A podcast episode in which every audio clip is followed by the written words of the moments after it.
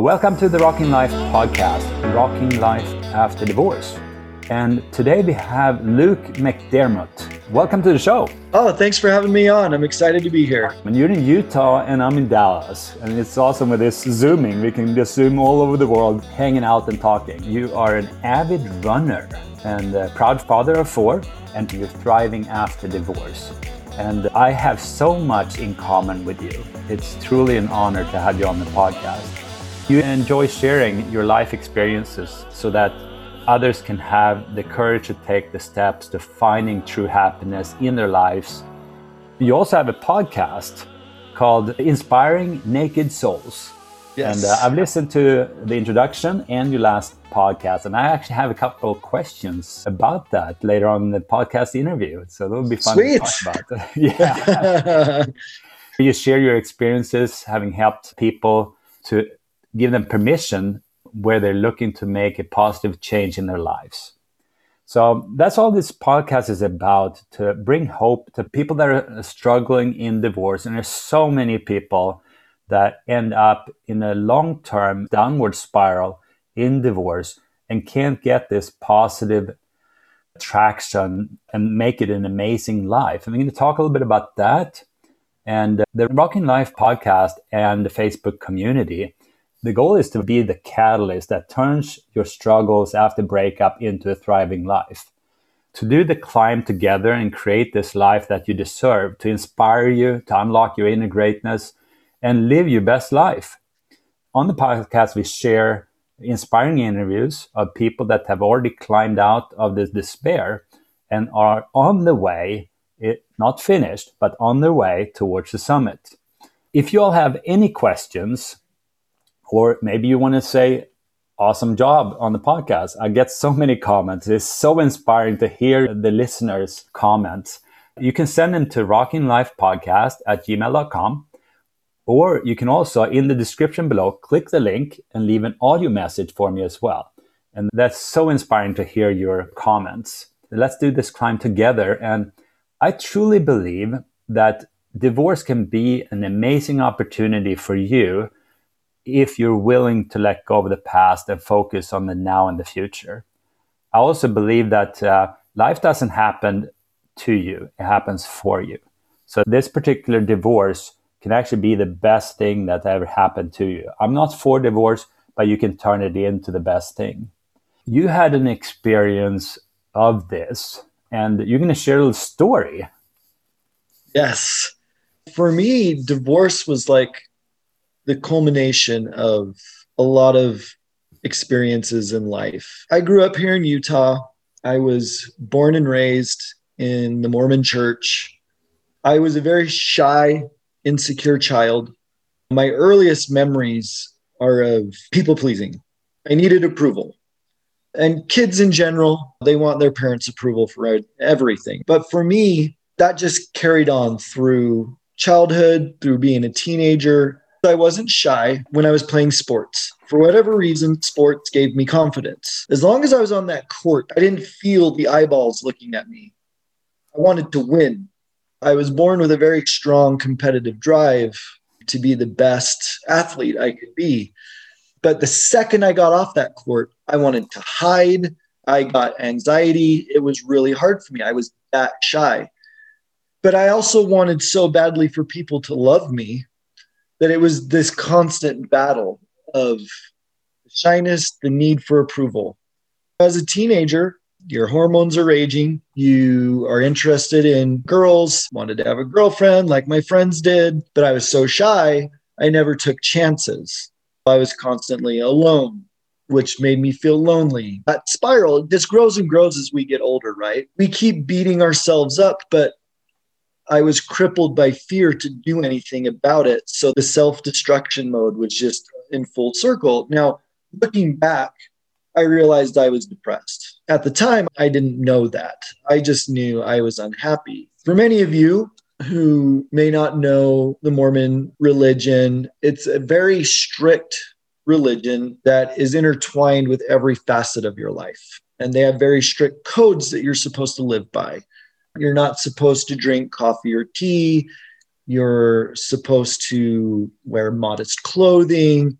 They believe in no sex before marriage, but it's even deeper than that, right? Like for many people in the world, when you're a teenager, you start masturbating. It's just a very normal part of growth and what we go through as human beings. Well, in the Mormon religion, that's a big no no. You don't do that. Well, most people do it and lie about it.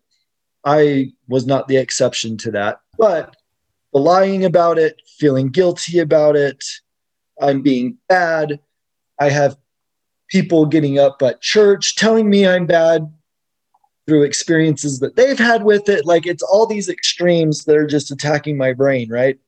And so it's just getting darker and darker. So instead of figuring me out, my whole goal is I've got to find someone. I need to find that woman, that girl that's going to be my love of my life, my everything. I was, as I like to call it, I was outsourcing myself, my love. Yeah. As a lot of Mormons do, I went on a two year church mission to Rio de Janeiro, Brazil. And that's where I would meet my future ex wife. I got home, we wrote letters, so corresponded for several months. I went back, we got engaged, and then we got married in May of 2003.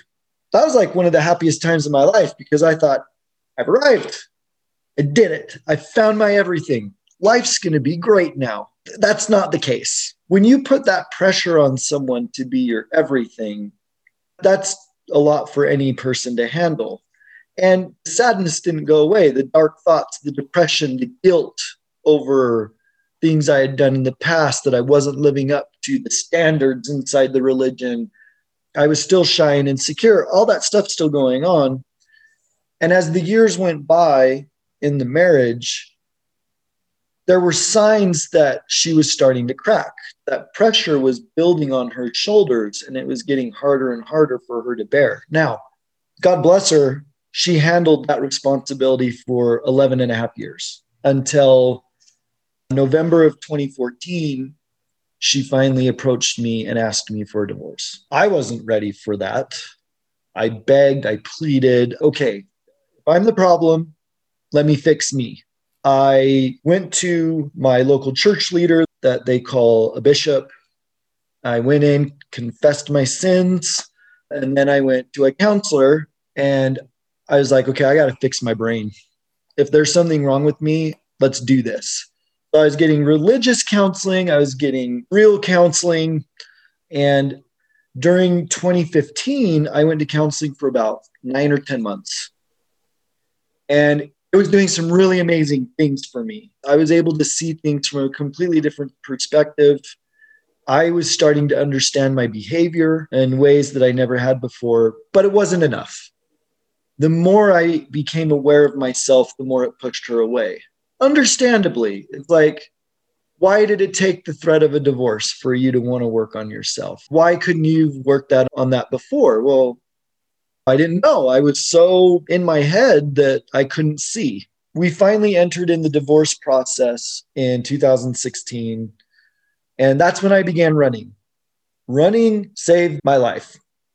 If it wasn't for running, I don't know what I would have done because it was the most stressful, heartbreaking period of my life. I remember when the divorce was final. I was on spring break with my kids in April of 2017 and I cried and I cried. And then when I finally moved out in May of that year, I had my kids for that first weekend. I moved out. And then when I took them back to my old house, I remember thinking, I'm 36 years old. I'm living in a basement apartment in my parents' house. I'm a failure. What's my purpose? I'm a loser. I have ruined everything in everyone's lives, my kids, my own, and I lost it. I lost it. The silence in that room was the death of me. And I realize now that was my rock bottom. It was very dark times.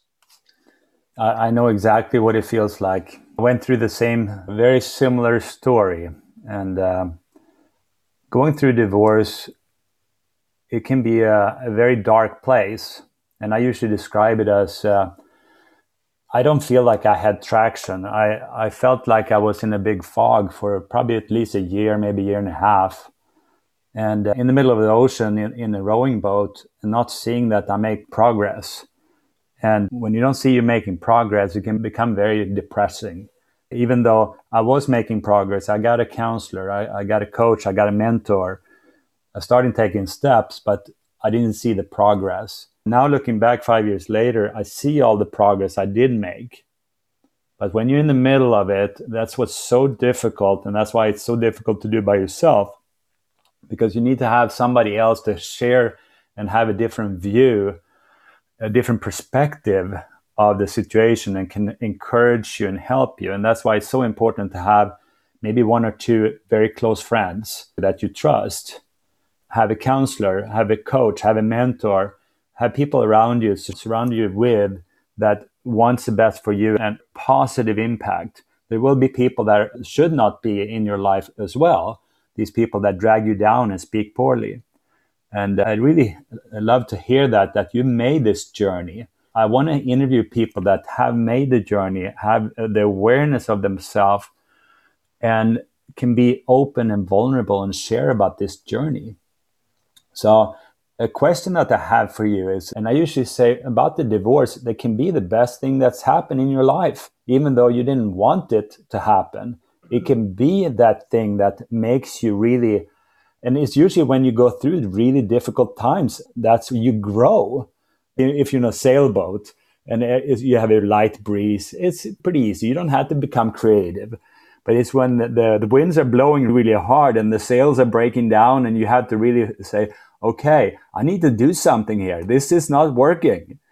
So the question is, what impact did the divorce have on your life? One of the biggest impacts that it's had on my life is how I view relationship. My ex-wife and I, we're very good friends. That's awesome. Um, so we're very good co-parents. We get along really well.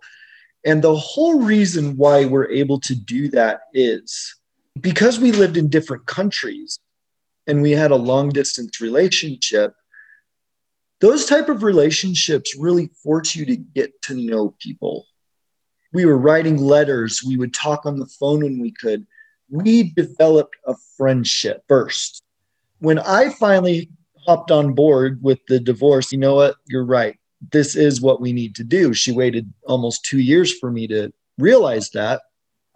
I remember looking at her and I was just like, before all of this, we were friends. And I want to get back to that. I want to get back to being your friend. I miss that.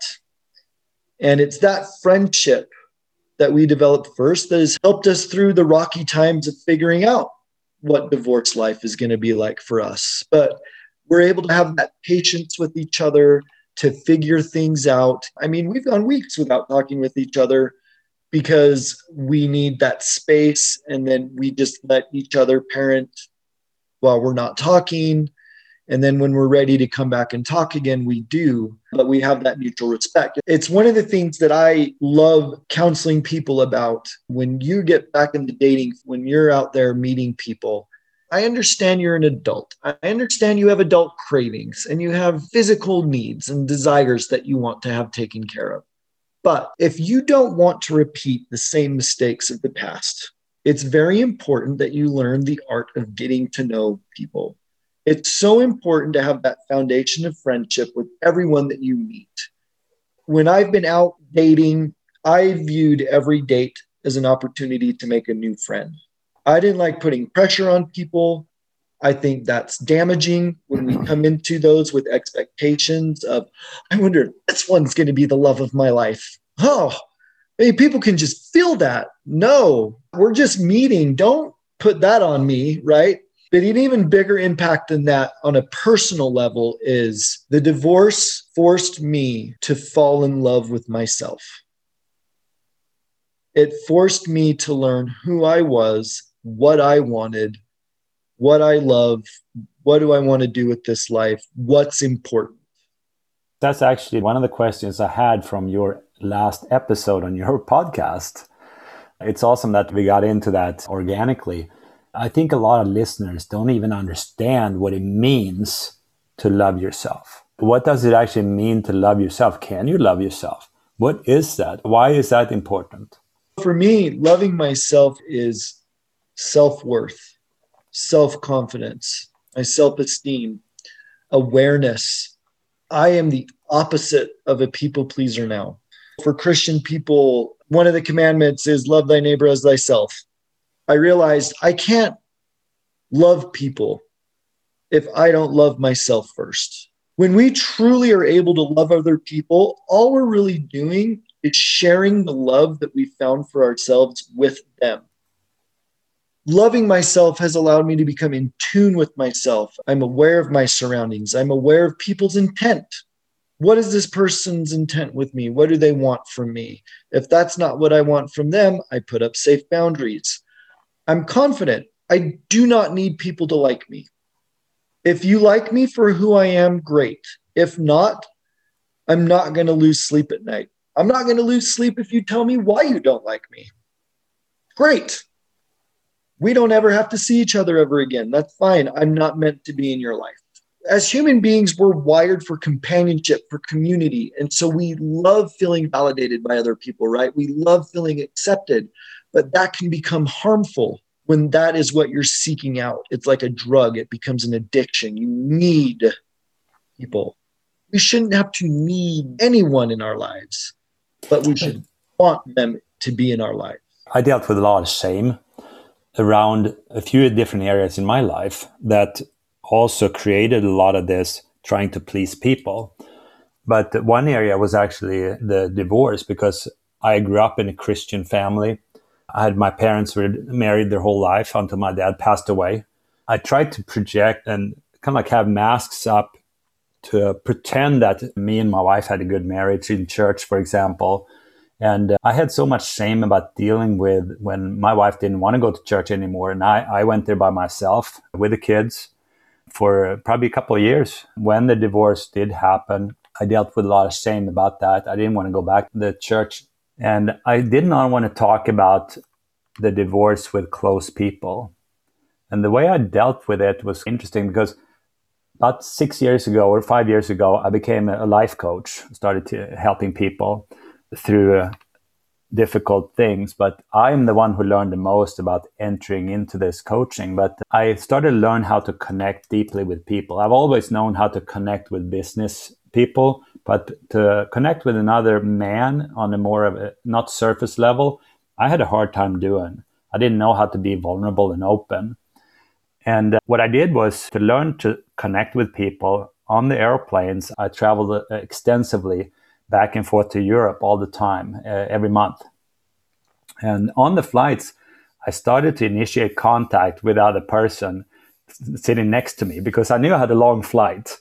And I initiated contact right away when we sat down. And then I started sharing about the divorce. Just throw out the breadcrumbs and see if they would, kind of like when you fish, uh, are they going to take the bait? And then you start diving down into the conversation and it becomes more substance to the, the conversation. And many of these conversations became amazing. We talked about all kinds of things, r- real conversation about life. And I did that for, I still do that. I do that all the time. When I meet new people, I really want to get to know them more than just weather and sports. And right. that helped me overcome this shame about divorce. And I found that out later after reading a book by Brene Brown talking about shame. And when you have shame, actually wants you to hide what you're ashamed of, that you don't want to share about what you're ashamed of. But when you start sharing about what you're ashamed of, to some trusted people or other people, that shame dissipates. And that's what happened. So I discovered that after reading the book that, okay, that's why the shame dissipated because I can talk about divorce, no problem at all. I think it's very powerful what you said there about loving yourself and not being in need of people to like or love you. You're okay by yourself and that's what the, uh, I've also come to that point uh, a few years ago that one of the biggest things initially after the divorce, I started dating way too early. The day after the divorce papers are signed, pretty much, I, I started dating for about a year, but only to fill this void of being lonely. And a year later, after been dating for about a year, I just stopped dating for over two years and just took time by myself and to be okay to be by yourself. For me, that was very important. And uh, if you speak into a little bit more about how did you go from being in need of other people and not loving yourself, what was the progress? Do you have like some tools or steps you took? Were you aware or did somebody else help you? Oh, this is a fun story. I did have people that helped me, but in a lot of ways, it was an experience that I haven't had since, and it's it was one of the most impactful things that's ever happened in my life. My divorce was also the beginning of my faith transition. I have been out of the Mormon church for two years now, and I've had two girlfriends since divorce. The first girlfriend I had, we dated for four months about. And she taught me this value of being alone. Oh, yeah. She had been divorced for a while. And so she picked up quickly, like, he is not ready, right? Like, he's needy still. He is looking to me to be too much, right? So uh she very kindly broke it off. But she taught me a lesson when she was breaking up with me. She's like, one of the biggest things I had to learn, Luke, when I got my divorce was I had to learn that the difference between being alone and being lonely. Yeah. That it's okay to be alone. Yeah. And you need to learn to be okay with that. So I took some time.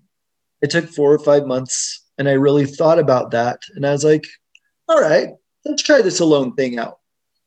I focused on work. I focused on running. I focused on my kids. And when I was by myself, I did cross training workouts. Like I watched movies, I did reading, I went back to counseling. So this is in 2018. And I was like, okay, yeah, it's not that bad being by myself. Actually, I have control over my schedule. I can do what I want when I want. This isn't too bad. And then I met my second girlfriend after that. And she is a person who really just loves people for who they are. One of the most non judgmental people I have ever met in my life. And I was able to open up to her about things in my life that I talk about very freely now that I really hadn't talked about before. And she showed me such compassion and kindness and understanding that really taught me a lesson about love that love isn't just this romantic love that adults are so obsessed with. We can have loving relationships with adults that can be very platonic, very real, very impactful and important, but it doesn't have to lead to physical connection. Yeah. We do not have to have sex with everyone that we meet. Single people out there. Yeah but she ended up breaking up with me February of 2019, and that sent me into a spiral. I was really beating myself up over this. The feelings from my divorce were all coming back.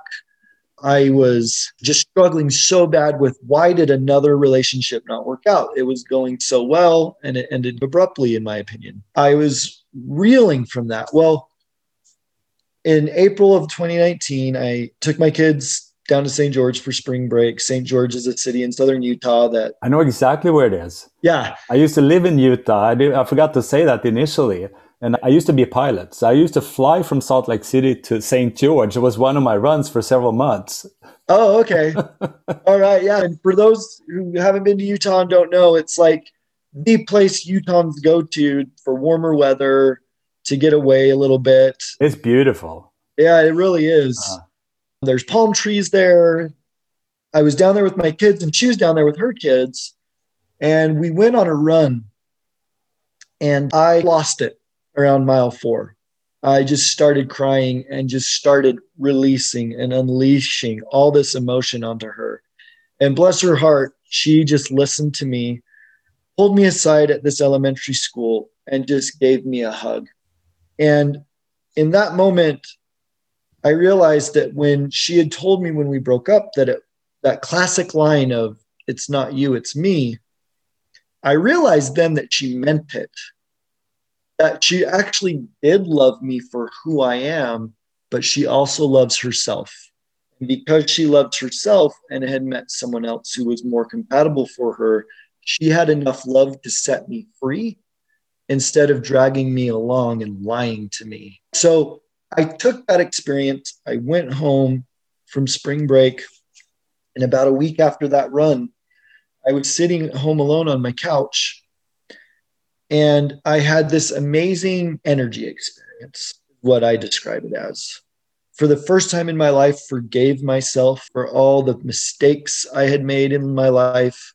I reminded myself that I wasn't that same person, but I can't really put it into words to do it justice how when I forgave myself and I meant it, I was just wrapped up in this warm, loving energy. And at the time, I couldn't tell if it was coming from within, if it was coming from without. Is this God hugging me? Is this something from myself? I don't know. Now I believe it was all coming from within because in that moment, at, at 38 years old, it was the first time in my life that I realized that I loved me and who I was. And from that moment on, I can't even describe to you, it's like a light switch. Nothing phases me from other people. Yeah. You can hate me, I don't care. You can love me, great. Come on my crazy train. It's fun. I have confidence in who I am, what I want to accomplish. I don't compare myself to other people. I enjoy listening to other people's journeys. I love giving advice and helping out where I can. The vulnerability that I was so scared of sharing with people when I was a shy little kid, I give up freely because I have realized that all those people I grew up with, popular kids in high school, the people who looked like they had it all together, were actually some of the most scared people. Yeah. They were just putting on this show, this front to hide their true feelings. And by me sharing my vulnerability has allowed others to share. And it's just been an amazing process to see over the past couple of years. And for me, I made the decision right then and there. In order for me to be happy, things in my life that no longer add to my happiness don't have a space in it any longer.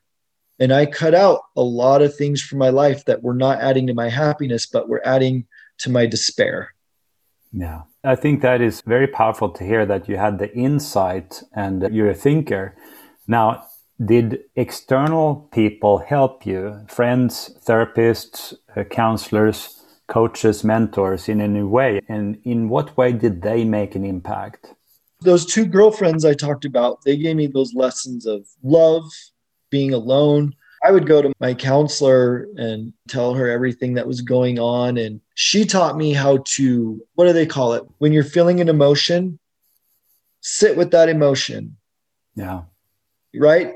Talk to it, understand it, feel it, but then let it flow through you. you know? Especially for us guys, I think we have a harder time dealing with emotion, especially when you're thrown into it like a divorce where for example if you have a long-term marriage and you're not an emotional person you're not kind of like i wasn't in touch with my emotions going through the marriage. And then suddenly you have all these emotions flowing over and you, it's like very difficult to deal with uh, if you don't have the help for somebody else that can kind of like help you through that.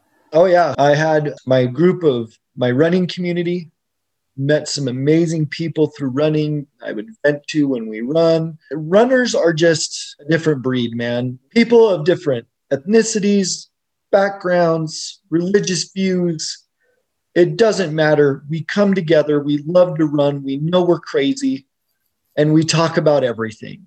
And having that outlet and people who were just willing to listen was huge for me. Um, I agree 100%. I was actually had a coaching session yesterday with uh, one of my clients. He's gone through a divorce. He's very lonely. And uh, a lot of times you can come up with all kinds of excuses why you don't have friends, why you're lonely. And it's very easy to get stuck in that mentality. It's COVID's fault. It's this fault. Why I don't have any friends. You need to take action. I teach a lot about connectedness, how to go from being lonely to having these awesome relationships. So we dove into that. I, I called him out on his BS about COVID being the, the problem and etc. And I said, You're a very creative person. If you want to, you can actually find these connections where you can actually develop these uh, friendships. And he's a runner. And uh, he came up with that himself. I can actually start talking to the people I run with because he, he never shared about or talked when he was running. But he's going to start doing that now. He also came up with I can call a few friends actually that I haven't been talking to, and I promised I was going to call them a long time ago. And um, I'm also going to go down to the square and, and see if there's, uh, you know, they gather every evening or every Friday, whatever. And to develop these connections is crucial to get out of the loneliness. And you do that by being vulnerable yourself to others. If you just talk about sports and weather, it's a very surface type of relationship. For me, the most important thing going through the divorce and what I learned the most is go from being kind of like a surface type of person and not just pretending a lot in some ways and having masks up, but to be becoming me, being transparent and open and, and being able to, to be that with other people. And that's when I started, and it was actually my best friend. We roommated for a year and a half that in many ways taught me that because he's an extrovert and he shares his feelings, he shares uh, what he feels. And uh, we're super good friends now. We talk every week. We just have an amazing friendship. And uh, to have those type of friends in your life is so awesome. I think it's powerful to hear your story uh, moving through the divorce, all the struggle you went through, all the ups and downs, feeling because everyone in the divorce, especially if it's kids involved, if it's strife involved, and you have issues and stuff you need to deal with, and you really take time, this journey can become the most amazing thing the rest of your life. That's what I truly believe. And to go along with that, one of the most eye opening things for me has been we talked about how my ex, I made her my everything. Yeah. So when we do that with people, see, I gave her power over me. She had all this power. And when you give yourself over like that to someone else, well, you're at their mercy. Yeah. And people grow, change, evolve all the time. When we got married, I was 22 and she was 20. Well, when she approached me about divorce, then I was 34 and she was 32 so much life has gone on, so much change has gone on. If that person changes and they realize, yeah, this isn't working for me anymore, I want out. Well, yeah, for the person that made them their everything, like I did, that's devastating. So now I refuse to give people power over me. Do not have power over me. And something else that I believe that I get mixed reactions to is I don't believe we can be hurt by other people. We hurt ourselves. See, when we get hurt and upset about something not working out the way we wanted to, it's because we have placed expectations on that person. Yeah, absolutely. Well, that person didn't ask for those expectations, right? Yeah. So when those get broken, then we get all upset like, oh, you didn't do what I wanted you to. Why yeah. not? right? And they're not hurting us, we're hurting ourselves. It's, it's so much about communication too in, in, in any relationship to not have these expectations. And a lot of times you make them up yourself. It's so crucial to communicate about expectations. Like, for example, in a romantic relationship, to have the right expectations and and also set boundaries. You were in uh, for it a little bit about boundaries, but to have boundaries that creates respect. And I've mentioned this book, Boundaries, so many times. If you're in a relationship or not in a relationship, you should read the, the book Boundaries and learn about boundaries. Because a person without boundaries is not going to have respect from other people. It's going to be, it's like boundaries. For example, you might have people around you that are toxic and they call you things that are not okay. They call you words that are not okay and that's hurting. And then you just set up a boundary says, if this happens again, I'm not going to be able to continue being your friend anymore. Or if you step over the boundary, it needs to be a consequence. And th- that consequence is set before this overstep is done. So the consequence is triggered by overstepping the boundary. And when you start establishing boundaries, especially with people where there is strife and difficulty, but you need to have boundaries with everybody. That's what creates a lot of the respect in a relationship where you are actually, if your friend says, please don't ever do this again because this hurts me. And if he respects that, okay, I'm not ever going to do that again, then that creates this amazing respect that, oh, he actually values me because he hurt me or she hurt me but by me saying, okay, I'm not going to do that again because it hurts you, that creates that respect and it's very powerful. So I don't know what your experience is with boundaries. Did you have boundaries in your marriage? No, I had zero boundaries. Like she was I my had everything. Zero boundaries too in my marriage. Yeah, I was completely codependent on her for everything, for my happiness, for just my sense of worth, she was it. Now there are boundaries, and I set those boundaries for myself. We're going to go and, and round this podcast off here in a little bit. And I just had a couple of questions before we round off. First of all, you have a podcast.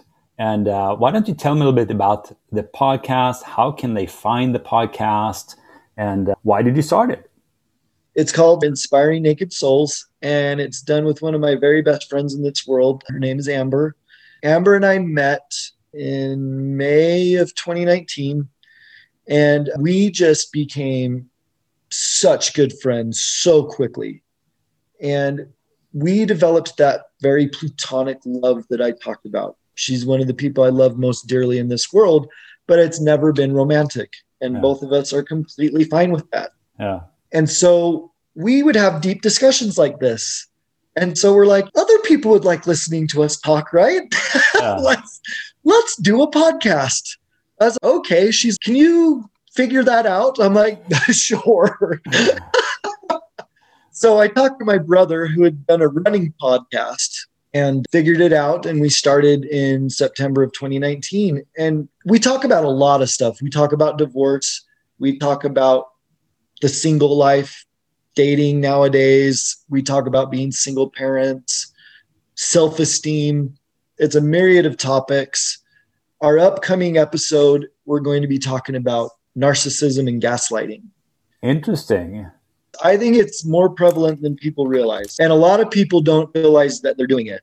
Yeah. It's just how they've been taught and raised. Yeah. And so I've been feeling a really big need to bring awareness to these topics so that people can recognize it quicker and have better communication. Yeah. It's a lot of mental illness in society and it's probably not getting better with covid etc there's also a lot of uh, stigma around mental illness that people don't want to talk about it and i think it's important to talk about it. Same thing with divorce there's so much stigma around divorce we need to talk more about it to bring awareness. For us when we went through divorce a lot of friends they just scurried away because we had a difficult divorce and people don't know how to handle it they don't know how to deal with it how to help people in divorce either I don't understand why it still has such a big taboo and stigma surrounding it. There's a comedian named Daniel Sloss that I absolutely love. And in one of his episodes, he gives some statistics about how 90%, 55% of marriages end in divorce. Yeah. And then he gives an even more surprising statistic 90% of all relationships that are begun before the age of 30 end. So it's, we've been force fed this fairy tale of you get married and life happily ever after. But that's just not the case.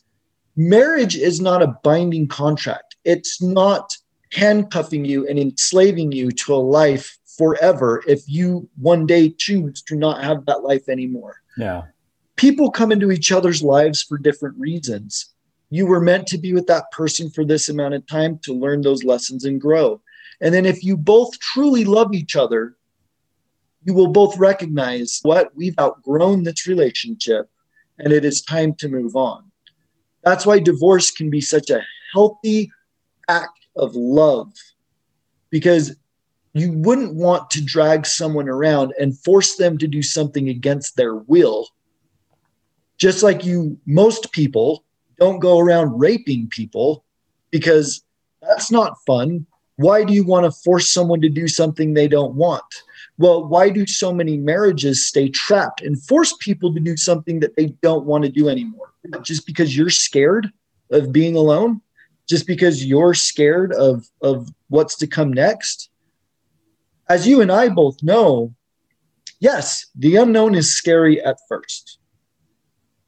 But once you walk through that door and you see the amount of light that is available in the unknown, you wonder why you allowed yourself to stay unhappy so long in the first place.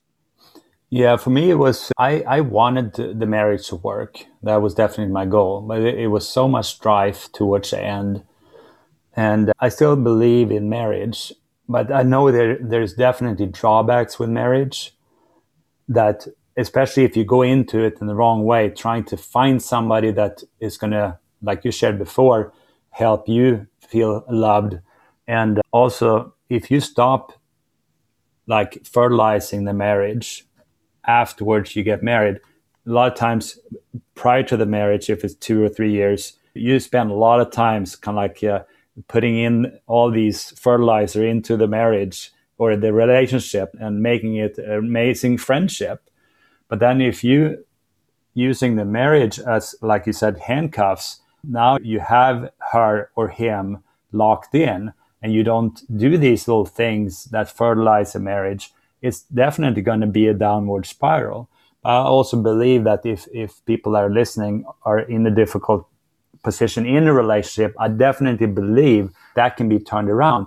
And a lot of times you can turn it around yourself.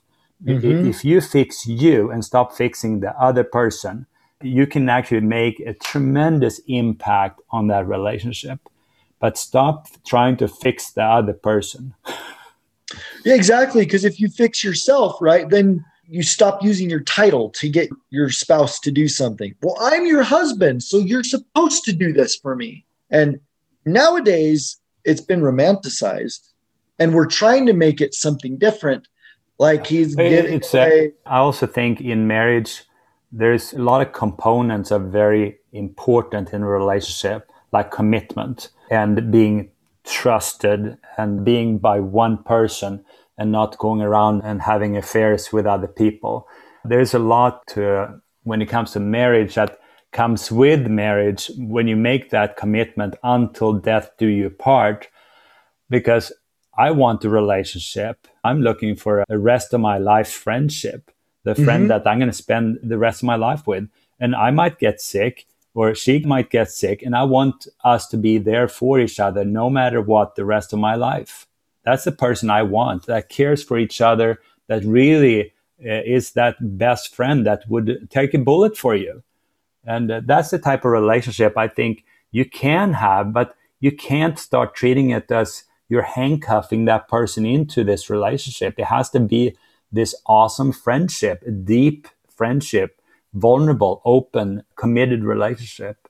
The key when it comes to a successful relationship, I think, is to have a commitment between each other. And I think the marriage fulfills part of that. Uh, and that marriage from the beginning is a religious ceremony, yes.